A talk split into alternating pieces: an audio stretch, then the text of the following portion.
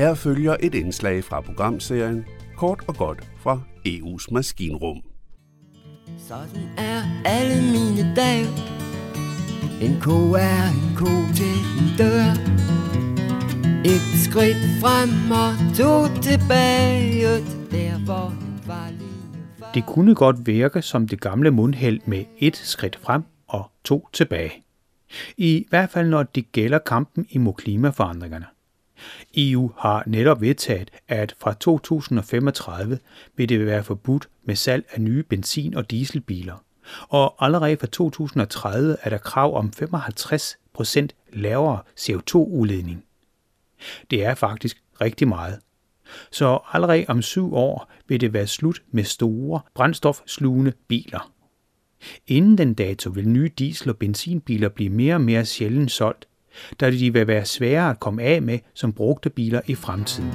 Et skridt frem og to tilbage Det var så et skridt frem, når det gælder et bedre klima. Endnu en dugfrisk klimarapport fortæller om, at det slet ikke går stærkt nok med den grønne omstilling. Faktisk så viser rapporten, at selv om samtlige lande skulle gennemføre de lovede planer, så vil kloden fortsætte en katastrofal kurs. Rapportens konklusion er klar. De store udledere som USA, Kina og EU skal sætte langt mere ambitiøse mål op, og så i øvrigt sørge for, at de overholder dem. Samtidig er klimaet rykket flere pladser ned i den politiske debat herhjemme. Debatten går mere i retning af sygehuse, krigen i Ukraine, inflation, energi og mange andre emner. Det samme billede går igen i mange landes politiske debatter. Så er det EU, vi skal sætte vores lid til, hvis vi skal forhindre en klimakatastrofe.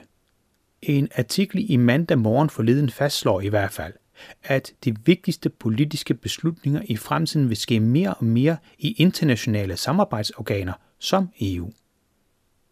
Jeg har fanget Socialdemokraten Dan Jørgensen, som både har erfaringer som europaparlamentariker og klimaminister, og jeg spørger ham det her.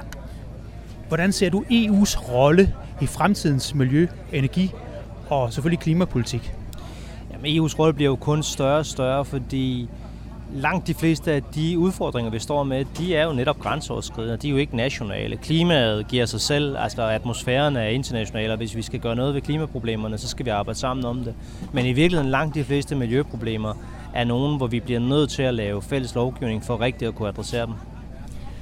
Men hver gang man prøver på at tage et direktiv, som det jo hedder i EU, så kommer der nogle lande, som er imod. Jeg kunne nævne Polen med forhold til kul osv. Kræver det så ikke mere union i virkeligheden, hvis det er, det her skal gå igennem? Og det er jo ikke sådan fortaler for os, sådan som jeg husker. Faktisk så øh, er øh, både klima- og miljøområdet områder, hvor vi allerede i dag har virkelig tæt samarbejde i EU, og hvor man ofte også træffer beslutning øh, på en måde, hvor, hvor det ikke er muligt for enkelte lande at lægge veto. Det vil sige, at man kan træffe beslutninger med flertal. Og det er faktisk det er også det, der betyder, at vi kan vedtage ret ambitiøse ting. Øhm, på øh, natur- og miljøbeskyttelse, øh, der er der ikke nogen tvivl om, at selv i et land som Danmark, hvor vi går meget op i den slags, der er det der EU-lovgivning, der er med til at drive øh, rigtig mange af de tiltag, der kommer til at ske i positiv retning. Og tilsvarende på, på klimaområdet, jamen altså øh, EU har jo nu øh, igennem en årrække faktisk været verdensførende, når det handler om internationale klimaforhandlinger. Det er jo fordi, vi har lavet internt i EU meget øh, ambitiøs lovgivning allerede.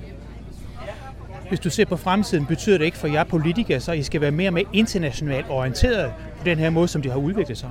Jo, der er ikke nogen tvivl om, at man kan ikke føre sådan en nationalistisk politik, hvor man bare lukker sig om sig selv og, og, og har nok i sine egne udfordringer. Altså, vi bliver nødt til at se på det her som det, det er, nemlig grænseoverskridende problemer, som kræver internationale løsninger. Og derfor skal vi samarbejde mellem regeringer og lande, som vi gør i, i EU, Øh, og derfor skal øh, et forum som Europaparlamentet også, øh, hvis det stod til mig, have, have, have langt større opmærksomhed, fordi det faktisk er her meget den vigtige lovgivning bliver lavet.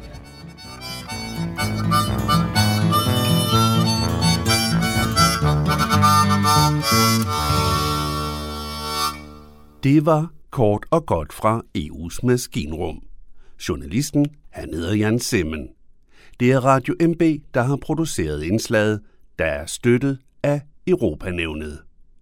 Du kan finde flere historier på radiomb.dk-eu.